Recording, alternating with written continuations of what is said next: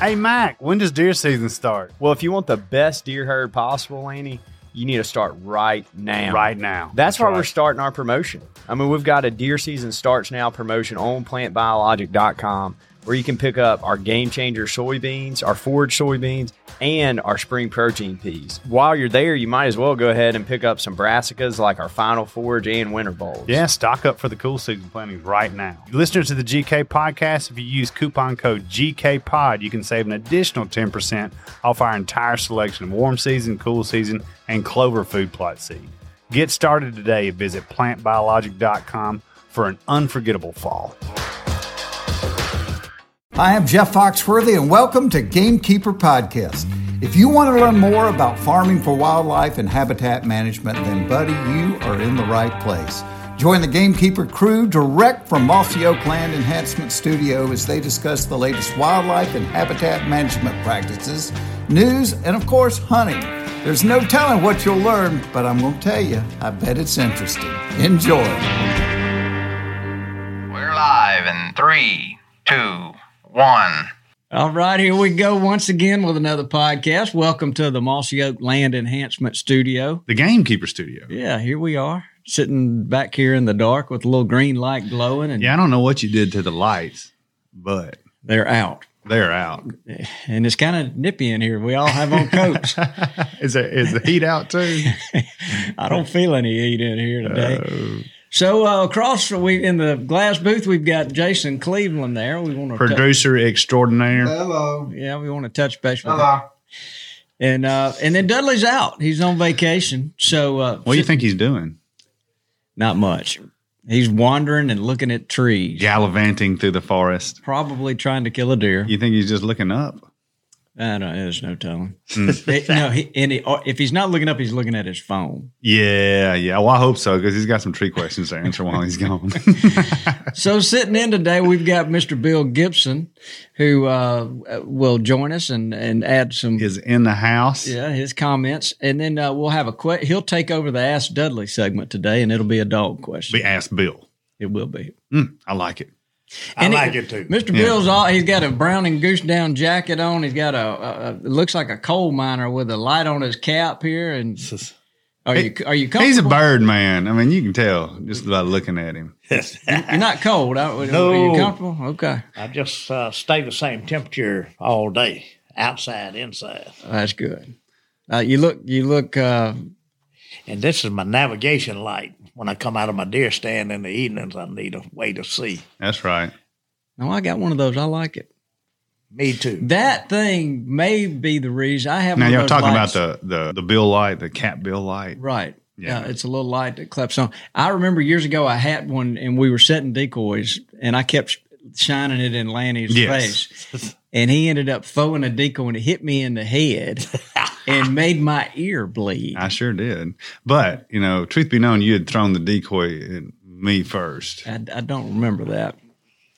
But But I, you know, I don't. I don't use. You know, I, I'm getting older, so my my my super night vision isn't as good as it used to be. But yeah, well, those lights can be obnoxious when you're around. Yeah, when you're looking at and somebody. somebody said, ask you a question, you look right. Actually, he loaned you a decoy and you were returning it. that's exactly what it was. I think Bill might have even been there. It was full of water and it about knocked me out. Yeah, yeah. Sorry about that. Sometimes I, He didn't mean to. no, I didn't. So look, uh, today's show, uh, I- I'm doing something a little differently. We have we have worked with all of our sponsors to try to get them a little extra press, but we kind of sometimes we neglect our own the Mossy Oak brand. So, we can't uh, be doing that. So, so today's show is going to be sp- sponsored by Mossy Oak brand camo and the Mossy Oak Go app. Ah, the over the top platform. Yeah, the one that we always don't know how to tell people what to do with. Yeah, You know, is is our stuff there or not? I'm not sure, but it is. I was just going to just encourage people if you hadn't been to mossyoak.com lately and seen all the neat new patterns, the fishing patterns, Yeah. that, that Terra, there's just some really cool Habitat. stuff. Have you seen the Habitat? Oh, it's unbel- unbelievable. I love that name. It really is. It's, that's a great name. So I just encourage everybody just to go to mossyoak.com and peruse around a little bit. check it out. You got the store, you got Mossy Oak Go. Uh, of course, there's links to all our other brands and businesses that we've got all through there too. So, Yeah. Check it out. Good, good. So blood on the biologic. There's been a bunch of critters hit the ground. What? Yeah. What have I? I so what'd I miss out on? Austin Delano went to Kansas with uh, Rusty and crew. this is his return visit, wasn't it? Return. Yeah, something happened on the first one, and they uh, I think didn't it was a, it the wind was wrong or the weather wasn't right or something. But he killed a big deer. With his bow? You know what? I don't know. To be honest with you, Uh. I would expect that it was with his bow, but I think it may have been with a rifle. Now that I think about it, a Yeah. bit. Yeah. Well, when you're going on that second chance, you kind of up your. What I Yeah, remember yeah. of, of the photo, there's a big deer, but it was sopping wet, like he killed it, and it he had to go swimming for it. Mm. That's always fun. Yeah, I've had to do that a couple times. Yeah. so there, there was a big. There's a a, a friend of ours, Austin Ashley. He down killed in- a big deer. down in South Mississippi. Killed a giant, 160 inch deer around Yazoo City somewhere. Man, I'm gonna tell you what. He is an intense deer manager. If I've ever seen one. Yeah, he was telling me he's got like this seven acre field, and a, uh, he's got it broken out into. Uh, you know, there's Final Forage, there's some deer radishes, there's Like a buffet. It, it really is, Mhm. and uh, and some corn, standing corn. And he said he he climbed in the stand, and just as soon as he sat down, he could see the deer at the other end of the field. Right. Got all excited about it. So it, it is a giant. It weighed 240 pounds. That's a big. That's a deer. big deer. Yeah, yeah, it is. A lot of sausage on that. Yeah, and then uh, you know, a couple of nights ago, I noticed that uh, Mark Drury had Taylor and and Terry and Gary LeVox, and they all three killed big deer. Now, so in one night, so that's a that's pretty an accomplishment. But Terry's deer was an eight point. I saw that deer. It scored 165 inches. That's a giant. It- That's a heck of a eight. that's a that's a real eight, ain't it, Mr. Bill? I don't think they get much bigger than no, that. I do don't. Nothing more impressive than a 160 inch eight point. I tell you. Terry Drury, it- he just he doesn't get a lot of the credit he deserves, but He is awesome. He really is. He is awesome. He's a He fun really guy to hang around with. too. He is. He is. Yeah. Like yeah, I, I really like it. When Gary LeVox killed a big deer, Yeah. Taylor killed a big deer, so they're they're, They're just absolutely on fire, even more than they normally are. It seems like this year. yeah. You know, then there's been some talk around. It seems like Missouri, uh, and maybe Iowa as well, has produced more big bucks this year. And I saw uh, one of the scientists with the Missouri Department of Mm-hmm. Wildlife said that it was a result of hemorrhagic Huh. that it, that a rebound from that. Right. But then a from number, a population perspective, yes, and and that they had had um, a number of counties go to uh, have limits on how big the deer, if you were going to shoot a buck, how, how he had s- their, their size limits. So they they're saying it's just kind of a perfect storm. All this stuff is led together to have some really big monster deer this deer. year. Oh, that's cool. Yeah. Well, what about uh, you didn't say anything about your protege? Mac Thatcher killed a good deer in the You know? Delta. You know what? You know what? You were absolutely right. What what, what was I thinking? I don't about? know. I mean, I can't believe you wasn't even going to put the I'm- biologic guy on the blood on the biologic Yeah, list. I, I, I, and and I will say it, he killed it with a deer radish, which is pretty pretty impressive. yeah, well, he killed it with a rifle. But Oh yeah, well you know the deer radish is hell. in a deer radish field. Yeah. no, but that that's the, his biggest buck. So congratulations to Mike Thatcher. Great deer. Yeah. Yeah. He said he he he said he grunted him in too. So got a Yeah, I little heard, live I, I action. heard that story too. Yeah. I, I mean, you know, every You don't have you see, you're turning a little green over there, Bobby. No, no, no, I- no. Every deer hunter's got a story, Yeah. and and he certainly had one for his deer. So. Of course, that's what it's all about. No, that's exactly what it's about. you know, congrats to Mike. Yeah, go Mac. Congrats, man. Oh, and then uh Steele, you know, Jordan's little boy killed his first deer. We've had sure a, did. several firsts. Man, it's been going on around here. hmm So Don't you know there was some excitement in that blind? right, uh, and I think we've got a little. uh I think there's a little hair on the biologic too. You know, you know, And who would that be? our boy Dudley Phelps. Do tell. Do tell. you hadn't heard this No, I yet? have not yeah, heard this. I heard he was down there at Ebenezer and uh missed the connection on a big one. Did he really? We should call him. With a rifle? I don't. I think. Yeah, I, I'm not sure. That's just all I've heard. I hadn't had a chance to dig into the story much. Yeah. Well, nobody's Now we will. To him, Yeah, We'll grill. We'll him. grill. Yeah, that'll be some interesting conversation next week when he gets back from uh, gallivanting through the woods or whatever he's doing. Yeah, well, huh? I did not know that he had missed one. Well, Mr. Bill, have you got a deer story this year? Not this year. I filled my freezer up with elk. Hey, I, And, I- uh, it doesn't it make it deer season just doesn't seem so in- intense, does it? Yeah. Did- how much meat did you get? Lanny got about an armful of snack sticks. It had a lot of bullet holes in it. I got uh, when I got back from New Mexico, I had over three hundred pounds of boned out meat. Goodness gracious! Yeah, they're big old critters. He was uh, he was somewhere between eight and nine hundred pounds live weight. Wow. Have you eaten much of it yet? Every now and then, Yeah, man, I've been tearing it up. me too. He doesn't. he doesn't look like he's missed many meals. No, we ain't gonna miss eating around here now. Not hardly, but uh, yeah, I had a good trip out there. Good. I, I- Hey, I got out. some elk sticks. I forgot I brought them for us to eat today. I need to get those out. Yeah, we we should. I, I just hate to eat all, your whole elk in two episodes. Uh, we're not gonna. Well, you're right. I didn't get as much meat as Mr. Bill. Mine was more tenderized. How many shots did it take for you to kill your bull? The first one knocked him down, and uh, then I put a polish off on it. Yeah, the insurance policy. Yeah, okay. Well, I knocked. Well, I didn't knock mine down on the first one, but I had did six six, more. insurance. Yes, Oh, Lord. we have bet we have uh, beat this dead horse. it's okay. I mean, it, it needs beating uh, for me, especially. So, Well, look, moving this thing along. Well, let's touch base with Richie and see what's going to be on the GameCube what are you working on down in the Yeah, in the production? for the outdoor channel. Uh, Jason, if you could see if we could get get Richie, I sure would appreciate it.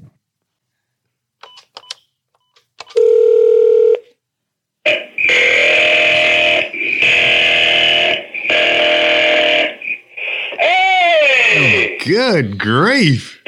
What that- y'all up to? Trying to figure out what that was. That a machine gun or a deer grunt? I hadn't been able to work in two days because Richie's practicing his grunt call. Tis the rut in Mississippi. we right here in the middle of the rut, you know, we out here checking our uh, these game camper pics and everything, man. We got bucks running everywhere, and so David's over here working on his grunt call. Aren't y'all supposed to be working on like some videos or something? We're supposed to, man, but uh, Tis the rut. That is the oddest sounding grunt call. yeah, it sounds like a Model T hey, horn. like I said, practice makes perfect, man. Yeah, Yeah, well, somebody needs to practice. Yeah, so y'all need to keep on practicing. So, Richie, what's going to be on the outdoor channel this week with Gamekeepers? All right, this week on Gamekeepers, we got Mossy Oak culture. You know, we dive into the origins of Mossy Oak. We talk to Toxey, Mr. Bill. You guys are on there. A little bit of turkey hunting, so it's a really cool episode. Yeah, that's one of my favorite episodes. Talking about gamekeeping. Yeah. Yeah, yeah. You know, it's uh, you know, Jess and Lanny get a turkey, and then they, uh, you know, and you're in the search for a turkey there, Bobby. So it's all fun. Yeah, it's always fun when you get a turkey and Bobby doesn't. Okay, all right. I've, I've grown tired. of can't this wait to watch already. this. Yeah, this is one of my favorite shows ever. Yeah. Okay, all right. Well, that that is a good one. There are parts of it I don't enjoy as much as others. But, you can't win them all, Bobby. all right. Well, look, you guys carry on. Get back to work. See if we can get something accomplished by the end of the day. Yeah, work on that grunt call. I might want to tone that grunt down a little bit.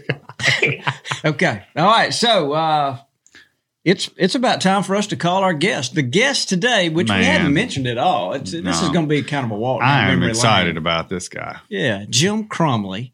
The And, uh, nicest, coolest guy in the outdoor industry. That's a that's the the uh, the moniker that I'm giving Jim. Yeah. Well, you know what? I would agree. Yeah. And he's a he's a he's just a true Southern gentleman. Yep. An, an OG gamekeeper. Uh, do you when you say OG? It's you know he was gamekeeping before gamekeeping was cool, Bobby. That's what I'm talking Is about. Is that the abbreviation for original? yeah, I think it's kind of a slang term. Yeah, but basically would say one of the originals. Okay. Yeah. I just can't keep up with all these slang terms you guys Well, keep coming up with. Don't worry, it's not a new one. It's you know I'm a child of the '90s, so uh, OG. OG. OG. Well, so uh, so Jim Crumley, and he kind of you know he's credited with getting the camo revolution started. Yeah, I would think he was uh, the godfather of modern day hunting camouflage. Yeah, Trebark Tree bark. as we as we knew it. Uh. but yeah, but he is such an interesting guy. He's got a mountain over there in Virginia. I think Yeah. that he manages. He loves Loves deer, bow loves hunting. turkeys. Loves whitetail deer. Loves turkey.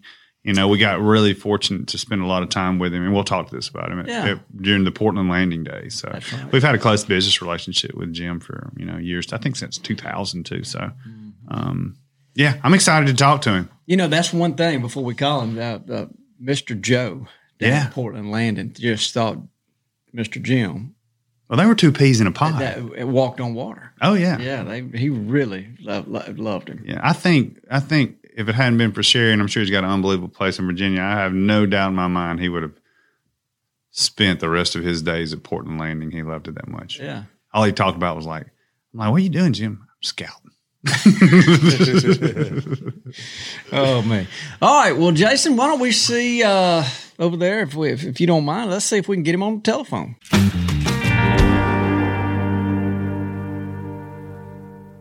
When I first bought this farm a short time ago, every single field was grown up with brush 8 and 10 feet high. But it went from that to this. And even though I planted biologic with very little moisture in the ground, I was really amazed at the results. I just sat in this field with my wife as she shot her very first deer. We could not be happier. We made a memory that will last a lifetime, all because of the effectiveness of the best food plot seed on the market. Biologic is better seed, pure and simple. Log on to plantbiologic.com to learn more.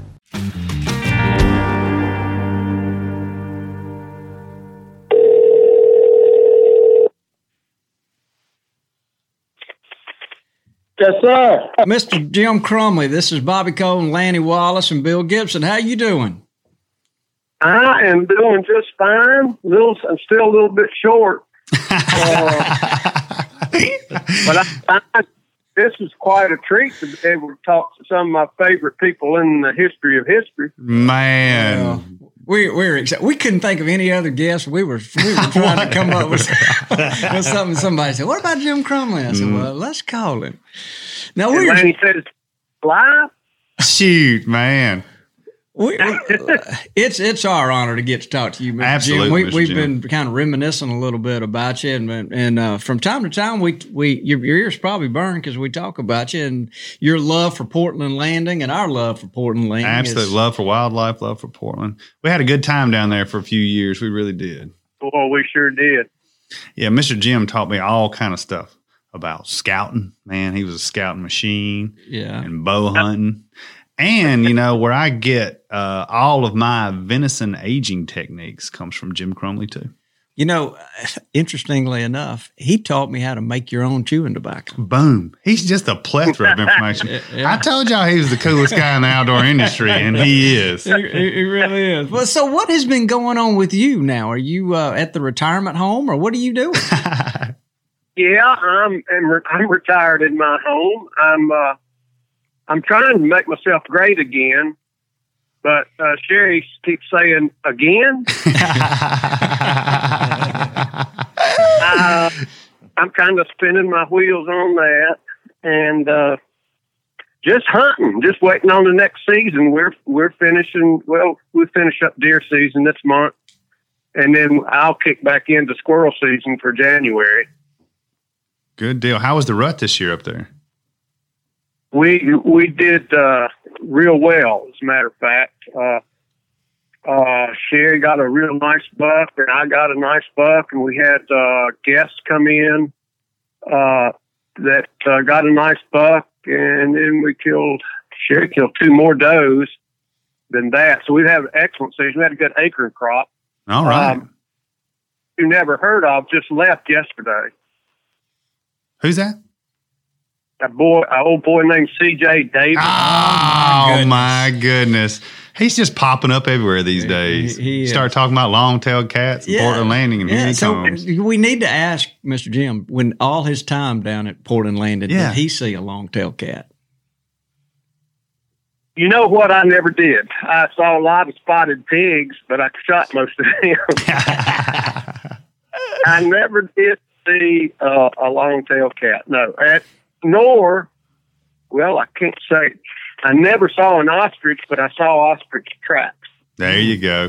Do you remember? Do you remember us seeing that cat? Yes, Ha! yes. So he remembers. Um, that was quite an event, like quite a story. Uh, and, and I don't doubt there, uh, just like the ostrich was there too. yeah. there was an ostrich down there. I think everybody thinks that there was a chance except Bobby. You know, he's uh, he's of course, you know how Bobby and my relationships go. It's relationship goes. Well, I, I, would have liked to have seen it. I I really would have, and I would like to believe that those kind of things are out there, but it just it's just hard. Well, Jim yeah. can talk about what a, and you know how big Portland was. So, and I don't want to get off on the long tail cat. We're actually wanting to yeah. talk, want to talk to Jim about more than anything. Bobby always goes here though for uh, some reason. Yeah, it accidentally goes there. But but uh, let me ask you this, Mr. Jim. So uh, you know, I didn't do a very good job of introducing you prior to you getting on the phone. We had told everybody about you were going to be your guest, so I think everybody knows who Jim Crumley is. Yes, and, and the uh, Godfather of modern day camouflage. That, that, that's right. And um, you know, if you Google Jim Crumley, you a, a Scottish wildlife photographer is the first thing that pops up. I don't know how that happened. Really? But Jim Crumley is an amazing hunter. He's been all over the world. He's done it and he's done it with a smile on his face. He really is the nicest guy. But one of the things that's always fascinated me about you, Mr. Crumley, is you've got this mountain over there somewhere in Virginia or West Virginia border right in there that you've been managing for a long time. And I'd love for you to just kind of talk a little bit about that. Uh, yes. Uh, Sherry and I got married in 80, 1985, and I moved the Trebark company from Northern Virginia to Roanoke, Virginia, because of my contacts from college days at Virginia Tech. And so in 85, we were operating from 85 to 90. Uh, we lived in Roanoke, very close to our Trebark offices in Roanoke, Virginia. In 1990, our bank president called and said the property next to him, next to his hunting property, was now available, and that he wanted me to, uh, wanted us to buy it. So we did in 1990, thinking that it would be a getaway retreat for us. You know, almost an hour out of Roanoke, and right on the James River. And so, a year after owning it and coming out just on weekends we sold the house in in uh, in Roanoke and moved in here full time in 1991. Had, that was basically having my first piece of dirt that you can can dream and do do your own things. And most the deer herd in our county, and particularly on this property, uh, was in was in shambles. There was uh, there were a lot of deer, but uh, and a lot of turkeys, uh, but um, the harvest record of the people was not good. They would just uh, they'd shoot everything, and you know you know that story. Um, as a matter of fact, the first fall of 1991, when I I bow hunted at least a half a day, weather permitting, the entire season, and I saw one eight point buck the entire year. Mm-hmm. Uh, that that's patience. the pre older owners uh, certified that every spike was an inferior deer and should be shot and that type of thing, and rarely shot those. So we we got into, uh, of course, the uh, the our state people, uh, our DMAP program, our our biologist in particular, Matt Knox, a good friend of Brian Murphy's. He's a, he's a, out of out of University of Georgia's uh, biologist program. Matt's still actually our deer biologist. So we got that going and we got QDMA uh, involved with us. And the first thing I had to do was go, was preach to our contiguous neighbors. Because not like Portland, uh, when you when you're talking about relatively small tracts of land, to get quality wildlife management, everybody around you's got to. Everybody's got to pitch in. That's right same page with you. And that was uh, that was the biggest hurdle, I think, more than anything. Now, however, 30 years later, um, we we had great success. Uh, uh, it's it has a lot to do with with the information I got from those guys and other people. A lot of stuff I carried back in my head from Joe Champion and uh, of, of doing this and doing that. what has transpired is when we first moved here and I was younger, uh, and it's it's always been a one man maintenance show. I, I did try, and I usually still do try a lot of different things with food plots, but probably the last twenty years, um, I have pretty much focused on doing everything in the world you can to encourage your natural wild vegetation and stuff that the that the critters are used to having anyway, and making making more of that and making that stuff better. And that's worked for us, I think, better than anything. Mm. Uh, we uh, we did because of Joe Champion uh, from the old Portland days. Institute Sawtooth Oaks back in 1992, uh, and at that time, our state, uh, I guess, arborists told me that we were too far north and that they would not survive. Uh, Joe Champion was right, and the state arborist was wrong. Wow. because we we were definitely the first in our county to have sawtooth oaks, and uh, that has been probably the best thing that I ever did to our property because when we don't have a good natural acorn crop, those things generally do produce, and uh, it just becomes a magnet situation for our property. Mm-hmm. But we do other things too. We we do everything we can to generate more persimmons. Uh, we do everything we can. To, we we have pawpaws. Not that the deer like them that much, but other critters do.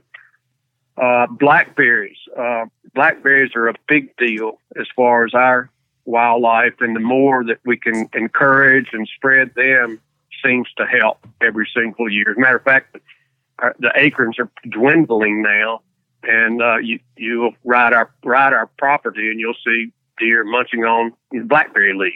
Hmm. So, So- that have have just been superior ideas for us. So Lanny's right. You're an Uh-oh. OG gamekeeper. That's right. Now, do you know what do you know what OG means? I'm afraid to ask. I didn't It's know either, original. so- original. It just stands for being original. In other words, you were gamekeeping before gamekeeping was cool, Mr. Jim. That's what I was just trying Oh, to say. uh, well, It's it, yeah, it's it. uh, Yeah, it's probably it's the kind of thing. Everything changes when you when you're doing your own dirt. Right. Everything. Everything does. Um, the the one of the neatest late latest things, and I, I think I mentioned every year. I don't do a whole bunch of food plots, but I uh, at all matter. But I'll take one food plot each year, and I'll do something that I've never done. And the year last year, an old friend that has a big commercial produce operation uh, next county over uh, does a huge commercial pumpkin uh, business, commercial pumpkins. And uh, he called the year before last, said, asked if I wanted to come and help them shoot damage permits at night on all these does that were coming into his pumpkin patch. And I said, Deer like pumpkin? He said, Oh, buddy. He Yeah. said, I'm telling you what. And so I planted pumpkins for the first time last fall, not this year, in, in last year's crop. And it's the most incredible thing. We had bears playing with playing with them like soccer balls. Huh. We have we have tons of bears now. But deer, great time of day to the deer. Once the deer learn what they are, um, and I had no clue until last year. I didn't know deer love pumpkins. Are they pawing them and eating them or or just eating Yeah, they they bust them open with their with their hooves and Mhm. eat them. yeah, I've Eat heard every that too. every bit of it. So it, I I think it's it, it. I'm at the age and stage now of doing anything I can to encourage critters. And of course, I'm talking deer here, but everything you do for the deer is good for the turkeys. And actually, our bear population has exploded. The state has uh, encouraged uh, more better seasons, or we we still can't bait for bears, but uh, the bear population in the state is helping trim that down because we have we have an awful lot of black bears.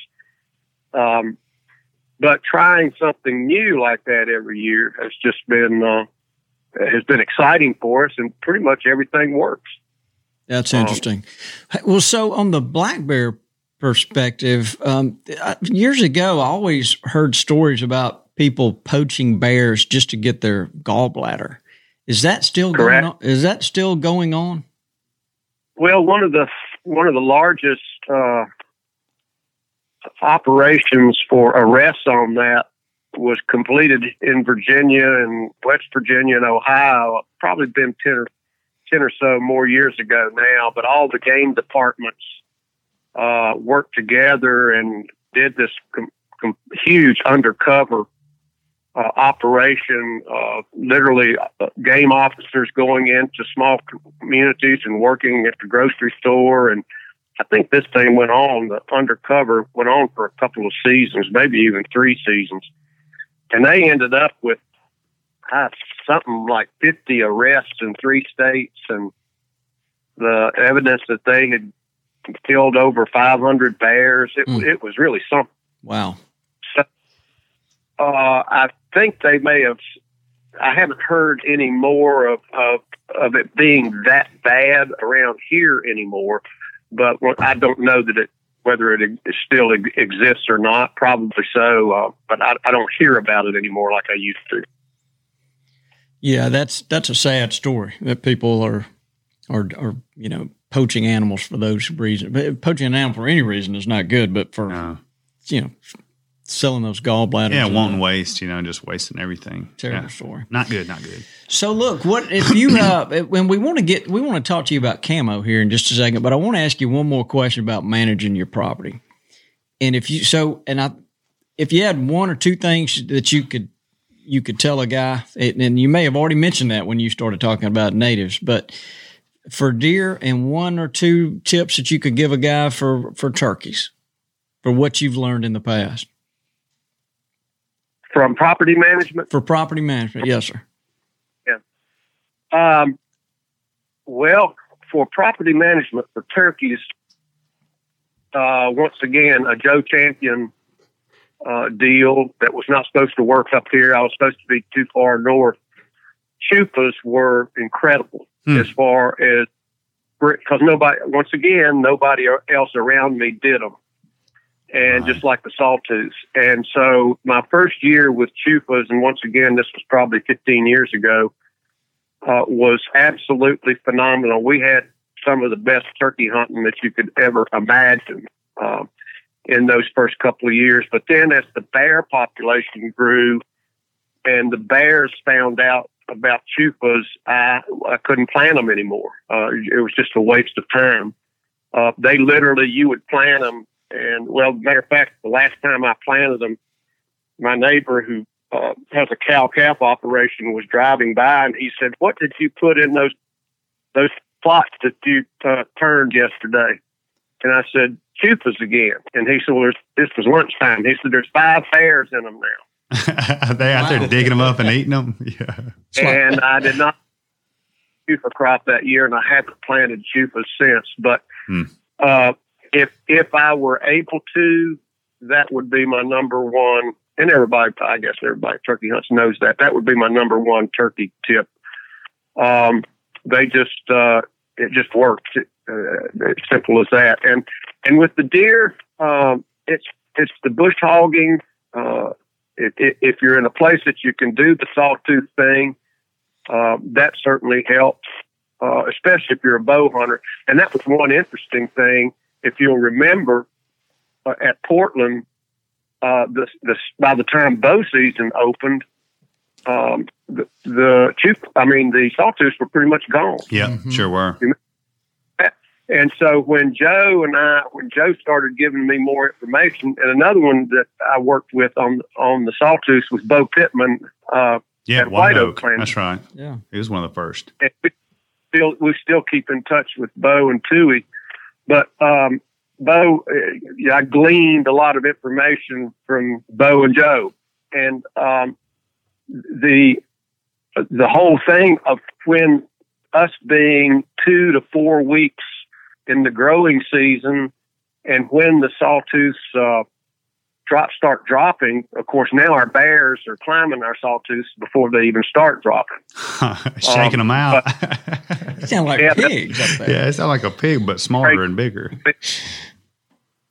like they do to apple trees. But the, the timing of sawtooths in my part of, of the maturation and the dropping of the acres is was just perfect for bow season. But just absolute. I mean, they would start dropping when our bow season was starting. Oh, that's It's great. just yeah, it's just phenomenal. And of course, attracts it now. It attracts the bears too. So you're going to get if it just comes before dark, you, you're going to get a shot at a bear. Uh, so the sawtooth would be for the deer, but the probably the be- best equipment uh, has been my just a, a bush hog or or brush hog, whatever people you want to call it, behind the tractor, uh, and and keeping bush hog trails to me uh, for setting bow stands is just like hunting over bait. Um, uh, got to have bush hog trails through your property, through the through the blackberries and stuff that you're growing naturally. Uh, the honeysuckle. Uh, we even have autumn olive um, uh, that produce berries for the wildlife. But I keep bush hog trails, uh, and deer just use them like we use the interstate. It's uh, it, it, it's it really makes for more successful bow hunting. So I would have to say even more than a tiller on my tractor for food plots, that the bush hog is on my tractor is has become more important for producing uh, the type of habitat that the deer and the turkeys and, and the bears like. That's interesting. And very interesting. Yeah. Good tip. Yeah, it really was. Yeah, that was a great tip. He he, he never lets yeah, you down. Got, yeah, he's got it. He's just got it. Yeah. Well, you- look, we we we need to ask you, and just to get you to kind of uh, go back in time just a little bit and talk about Trebark. yeah, the in tree the bark day. And story. Do you do, and do you today? Do you uh, grab an old piece of Trebark, pants and jacket, and go it, it, sit in the woods with it? I mean, it, it's just so nostalgic to me when I think about it. I do. I still wear Trebark pretty regular.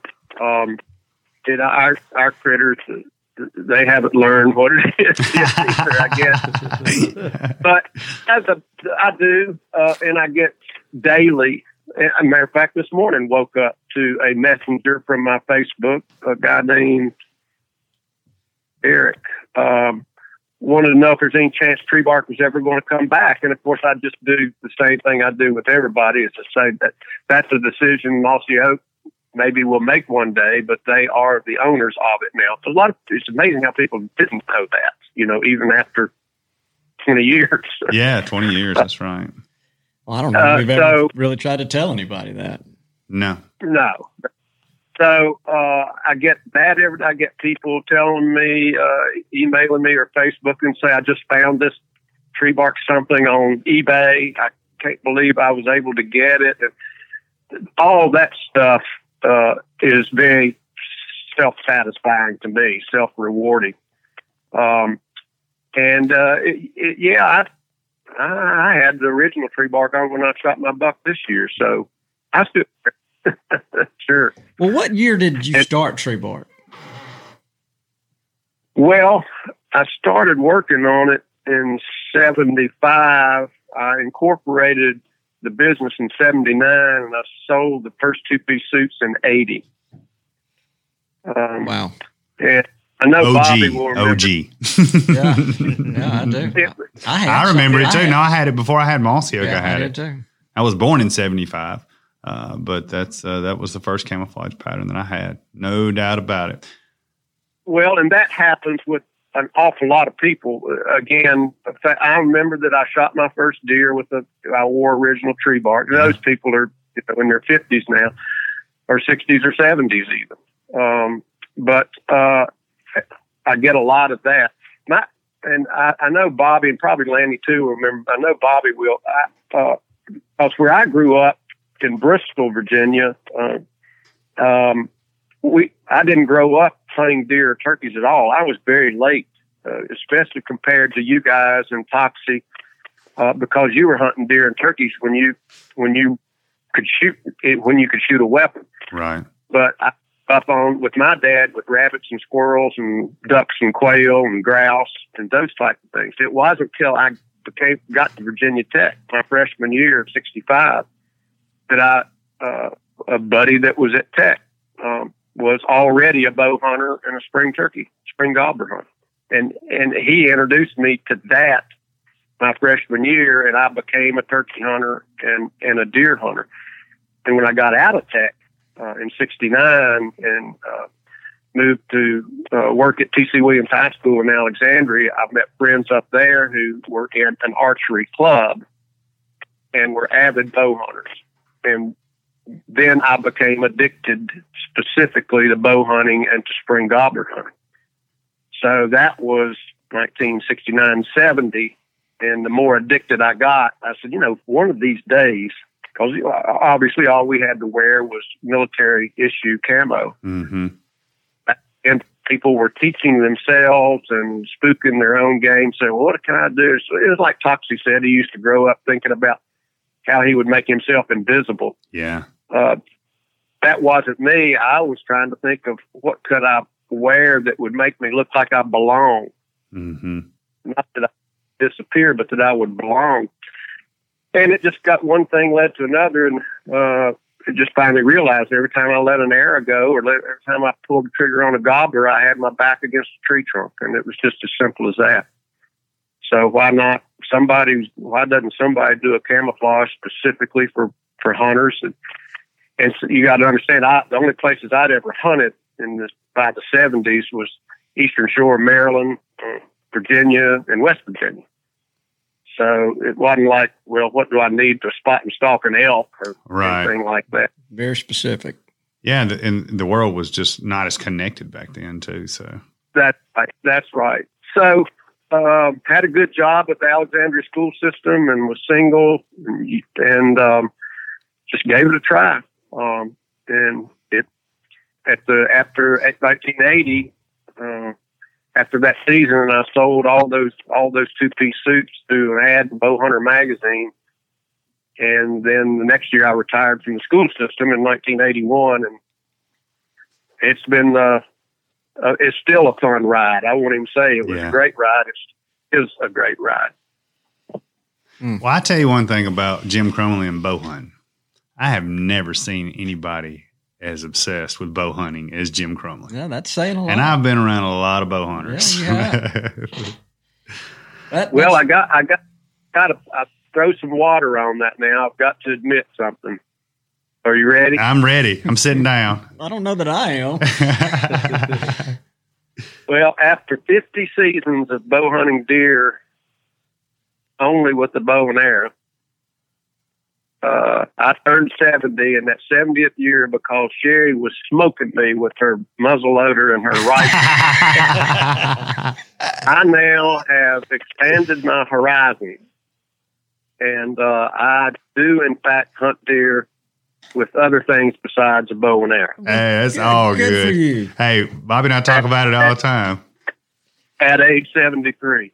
That's so awesome. I am in, still uh, fully enjoying my seasons, I promise you. But I, I am no longer exclusively a bow hunter as I was for 50 seasons. Man, he was. He wouldn't budge because I try to get him over to that gunpowder every now and then. He said. Yeah, well, good for you. That, that it took you long Yeah, enough. you know, that gunpowder smells good in the winter, doesn't it? oh, that's awesome. Well, you know what? You really are one of our favorite people. He's an amazing and you- person, amazing. Yeah, You come up everybody. in conversation a lot, yeah, yeah.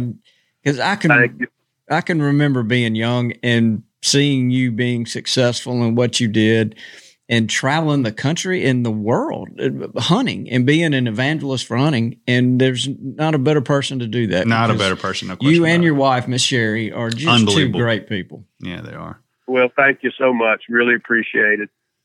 Yeah, I remember being young, and, and the, you remember the Trebark logo? It had Trebark, and it had this silhouette of this of, Yep. of Jim, you know. And so I had seen that my whole life, and then we, when I first met him, it was like this beam of light coming down. there from- he is. Oh, there he was. Yeah. And then we got to spend several years together at Portland Landing. So I'll quit talking about it, but that was great. And you know, from the very beginning, um, Toxey always liked Mr. Jim. Oh, no, was they were two peas in a pod. They, No, they, were, exactly they just right. got then that that always impressed me. And I remember at the That- that was yeah that was a real that's a real interesting relationship and it it was a combination I, neither one of us really can explain it it was just the personalities i guess bob dixon had a lot to do Yeah. with that too by the way Mm-hmm. I um, remember that early on. he became such a good friend uh, while we were competitors. And that kind of led into Toxey and I becoming good friends while we competitor while we were competitors. And uh, then when it came time for me to say, you know what, I think I'm gonna cash it in now. It there just wasn't uh, there wasn't any there wasn't going to be any discussion on because I had advisors saying you better go sell it to Cabela's, you better go sell it to uh, Bass Pro, you better go sell it to this, you better get bids from everybody. You bet you did it. And all I did was see if Toxey was interested, wow. and he said, history. "You bet, you bet. Come on down, let's talk about it." And it was simple as that. Hmm. Nobody. I didn't, even, you know, nobody else knew it was even going, what was going on. Mm-mm. Until we announced it at the shot show. Yeah, you don't, you don't. It's those those relationships are hard to explain, but it uh, that's the truth. We were we were already good friends while we were still competitors. Yeah. You don't hear uh, that type of story a lot these No. days. Yeah. You sure don't. No, you, you don't, and I and I didn't. Of course, I didn't have. Well, the other uh, competitors I had, I just never did really hit it off with that well. Well, I think it speaks to the quality of the people that we're talking about. Yeah. uh, yeah. for for sure. Well, t- tell us. It, it, we'd love to have you come back on, and I tell you what we what we really ought to do, Lanny, is we ought to try to once this pandemic is over, is get him down turkey. Yes. hunting. and, and maybe we could take him to the dummy line. Maybe we can take him to the dummy you- line. You know, and it, just spend a. We'd love to be around you just a little bit. Yeah. we'd love to get back in the woods with you. That's I for sure, Mr. that Jim. too, and it, and and the offer goes both ways. Uh, uh, y- uh, y'all are welcome up here anytime. Bobby, you almost did it one time. Called somebody. Didn't you have a relative at Tech or something? You almost came up one spring Yeah, turkey yeah. season. Then That's right. I, I have a nephew that went to Virginia, Mm-hmm. University of Virginia. Sure did. Virginia. okay, that's Yeah. I probably And probably then- sent him up to school just so he could turkey hunt on your place. So. and we found it. I said, "Well, you need to come and hunt." And uh, of course, Bill Sugg and uh, Bob Turner came up and swore they'd never come again because our hills were too steep. Know that feeling. Oh wow. He Wow. got about that. oh me. Well, look, we we have enjoyed having you on, and I'm gonna I'm gonna get with Lanny. We're gonna see if we can't make that happen, and uh, I'm I'm sure Toxey would like to. to get in on this Absolutely. for sure. Yeah, no question about it. We can all rendezvous in Alabama again.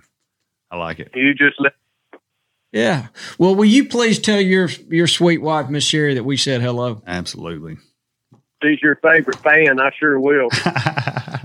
She uh, she's so nice. I, I she love is a her so nice much. lady. She is. Well, look, we've enjoyed having. Is there anything that we can do to help you? Is there a website you want to promote, or anything that you got going on that we can help you with?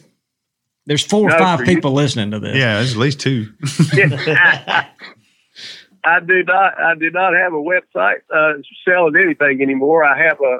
Oh, we do have an Airbnb rental. If anybody is up in Botetourt County, Virginia, eight miles off Interstate 81, uh, heading to Washington D.C. or anywhere, they can go on uh, Airbnb and find our cottage of cottage at Springwood, Buchanan, Virginia. That's where C, your buddy CJ stayed. this Oh, that's weekend. good. CJ. So, uh, CJ. I, that's that's my retirement. Our retirement project is our rental properties now. well, that sounds. That's good. it. That's it up for me now. It's just going to be what, whatever season comes in next, and that's what I hope everybody else does. Amen on that one now. Well, you're a, a great example of how to live your life, and uh, uh, people ought to take notice. And uh, I, I would encourage any of the young people that are listening to this to Google Jim Crumley uh, at Trebark Camo and just read about you. Yeah, and he's on Facebook. I gotta go. I gotta go friend him up.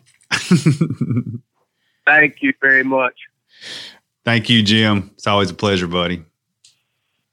Merry Christmas to y'all. Merry Christmas to you, and thank you. Uh, and, and we'll be talking to you in, in the future for sure. Thank you. Bye bye. See you, Jim. Bye bye. Well, Jim I- Crumley. Yes, I always enjoy talking to him. Told you he's the coolest guy in the outdoor industry. You know, when you see, he's worth going to the NWTF show. At just Absolutely. because he's always there, walking around, and he's just such a special guy. And I remember even in my young years in the early trade show scene, what he was talking about, man, it, it was like the mossy oak and the Trebark booth where we wanted them to be close together because, I mean, all we were talking about was bow hunting and turkey hunting, you know. So, So one time when he was here, he came and he I cooked some flathead Yeah. catfish that you Yeah. may have given me actually, and and and we grilled, grilled it like Yeah. steaks. It was really good. Well, when we were outside, he saw how much I love chewing tobacco, oh, yeah. and he said, "Look, let me tell you what I do." Get a little secret. and he had a Ziploc bag, and he would take. I can't remember what brand of tobacco it was, but then he would add a little bourbon to it. Oh, the- wait, I remember this. and then he'd roll it up and he and he taught me how you could put it in your wallet and nobody'd even know you had it. I mean, he, he had figured all this Sneaky, out, yeah. you know. But in, uh, I never did get on the bourbon uh, tobacco, but uh, I think I remember CJ and him down there in Portland with a little bit of that. yeah. But he but he also told he said, so I'll make this and then I. He said, "I've got a refrigerator that I don't keep anything but but red worms in." So, Mm-hmm. so somewhere where he lived, he had a refrigerator full of worms. Yeah. I mean, he's just he's just an interesting guy. Yeah, no, the super. outdoors. And a tinkerer, you know, he always thinking, working, thinking on something, how to make it better, you know, yeah. uh, just that kind of guy. Yeah. Super cool. All right. All well, good. Well, why don't we take a break and pay some bills, Cleveland? If uh, d- Cleveland, are you awake over there? and uh, when we come back, we can ask Mr. Bill. Talk a little bit about dogs. Yeah, yeah. Let's do that. All right.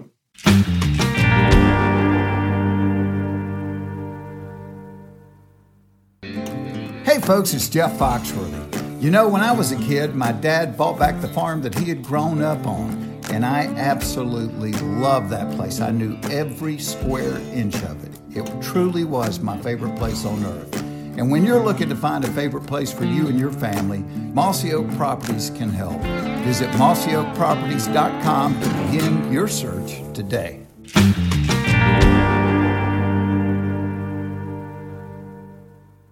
Since Dudley's not here, we won't have a Ask Dudley, but let's ask Mr. Bill. Hey, man. And if you need to know something about dogs, Bill is your guy. He really is. So, uh, Lanny, you got a question? Yeah, I mean, I think, uh, Mr. Bill, you've probably heard this a lot, and we talk about it a lot. But you know, we often hear about, you know, obviously we're raising hunting dogs, uh, so we like to hunt with our dogs. Um, but I, I, one of the questions, I, one of the questions I always have is when, you know, if I'm if I'm hunting at daybreak, when do I feed my dog? Well, there's a lot of theories out there about uh, the protein content, the fat content, everything of the food, and what's the best time to feed. Well, to me, the best time to feed during hunting season is in the afternoon, so the dog can uh, digest the food overnight, build his muscles up to maximum power, so he's ready to go the next morning, he or she. Gotcha. So you'd want to feed the night before a morning hunt. Right. Gotcha. because uh, this time of year, maybe not so much in Mississippi at times, but it, it's cold out there. The water's cold, the temperature is cold, and they burn a lot of energy. So what you want to do is maximize their energy buildup overnight, hmm so that they don't get hypothermia from from being too cold. They got they got everything built up. Would would there be a time that you would want to switch food formulations um, in preparation for hunting season, or I don't switch. Most people, a lot of people now anyway, recommend 30 20, 30% protein, 20% fat. We feed 28 18 Mhm. year round. And uh, because if we feed 30 20 year round, then the dogs get kind of hyper when they're not out actively engaged in hunting every day. right because of the carbohydrates? Yeah. hmm And then when they get hyper in the kennel, we found that we have better results with 2018. A lot of people say, well, 30 20, you don't get as many soft tissue injuries. hmm But uh, you know, we we don't. I don't know if I ever remember having a soft tissue injury on uh, twenty eight eighteen. So I'll stick with that. I don't like changing food. I don't like decreasing the amount, increasing. So you wouldn't amount. even increase or decrease seasonally. No, we feed three and a half cups a day to our dogs, and uh, and that's it. So it sounds like it's more about consistency than anything. Right. I like to be consistent in everything that I do. Mm-hmm. Although in my old age, it gets harder to be consistent because I can't remember what I did. Are you pretty consistent? I thought when you said OG, you were talking about an old guy. Yeah, yeah. that's good. That's real good. That is good. Yeah. So I've got a quick question. So what about if you've got an older dog and in a and a hunt makes him stiff that the next night? Is there something you can do for him the night before, the morning of? That I'm just asking. Is there a veterinarian approved? Can you give him an Advil or a Tylenol or something? I give him a child's aspirin or something. But the best thing to do is when they get older, is put them on glucosamine and Chondroitin to, to lubricate their joints and everything to keep that soreness down. But you have to do it long term. It's not something you can give today mm-hmm. and expect results in the morning. Right. And, you know, and I've done that Yeah. about two months ago, and I can tell a big difference in the.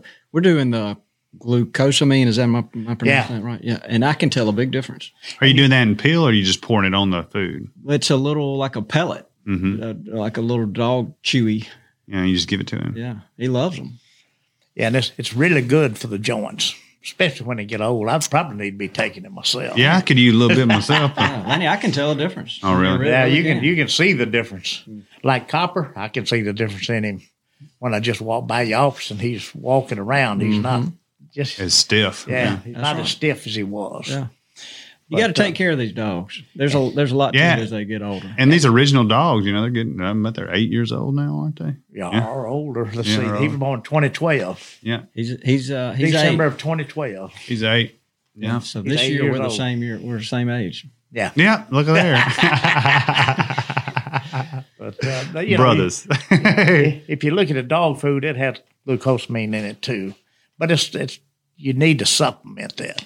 Yes, sir. That's fine for a younger dog, hmm but when they get old, start getting up eight, nine years old, they need a supplement. Well, I definitely need to kick that in for Goose. I mean, not that he moves much, but when he does, I want him to be really smooth and, and, and fluid. So, is there uh, what particular milligram? Is there a milligram or a dosage or anything? I don't know. I'll bring I'll bring you what I'm what I'm giving Okay. Copper.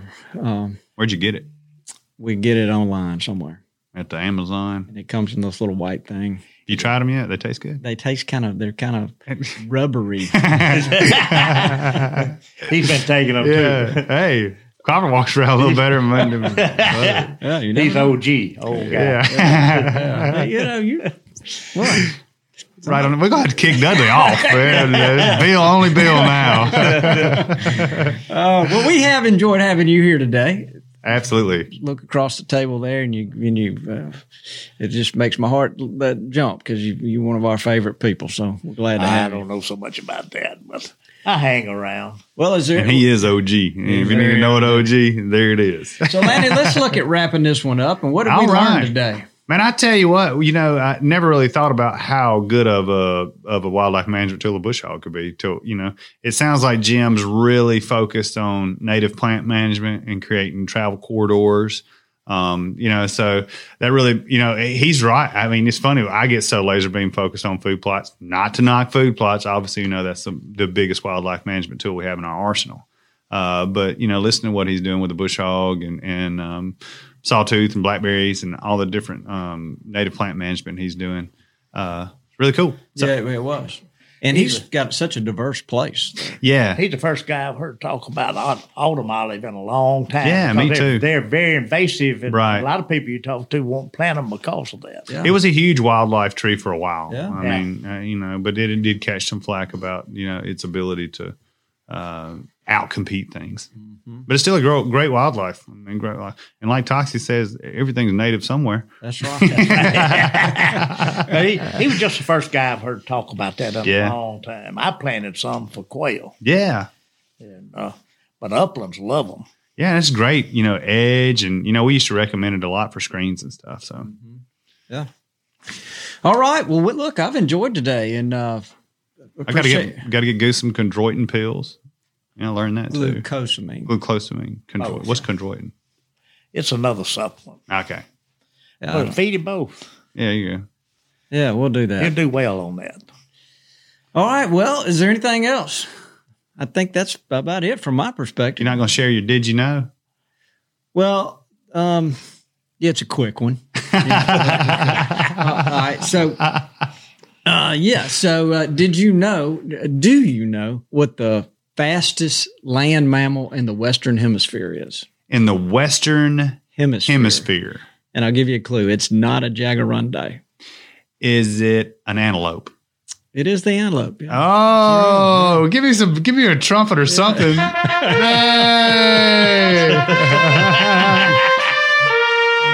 yeah. I got one, and I learned this because of Hayden doing his first book report in school. Yeah. Did you know that Black Beauty was a boy horse? Huh. I don't guess I did. What, are the, what is a boy horse called? Stallion. A isn't it? stallion. Okay, Yeah. there we go. Yeah. Black Beauty was a stallion. Was it really? Yes. You would have assumed Black Beauty would have been a mare.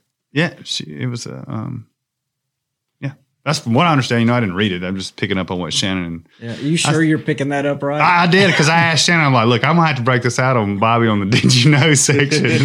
yeah. Okay. so well, you didn't know that Black Beauty was a stallion. No, I did not. All right, No. little random fact. Yeah. Thank you. Well, Walt Disney has, Yeah. has Oh, ADD over here. made its way onto the podcast. All right. Well, uh, so I, I guess that's it. And uh, Lanny, why don't you give your Get us out of here, Cleve. Thanks for tuning in to this week's episode of the Gamekeeper Podcast. And be sure to tune in again. Subscribe to Gamekeeper Farming for Wildlife magazine and don't miss the Mossy Oak Properties Fistful of Dirt podcast with my good buddy, Ronnie Cuz Strickland.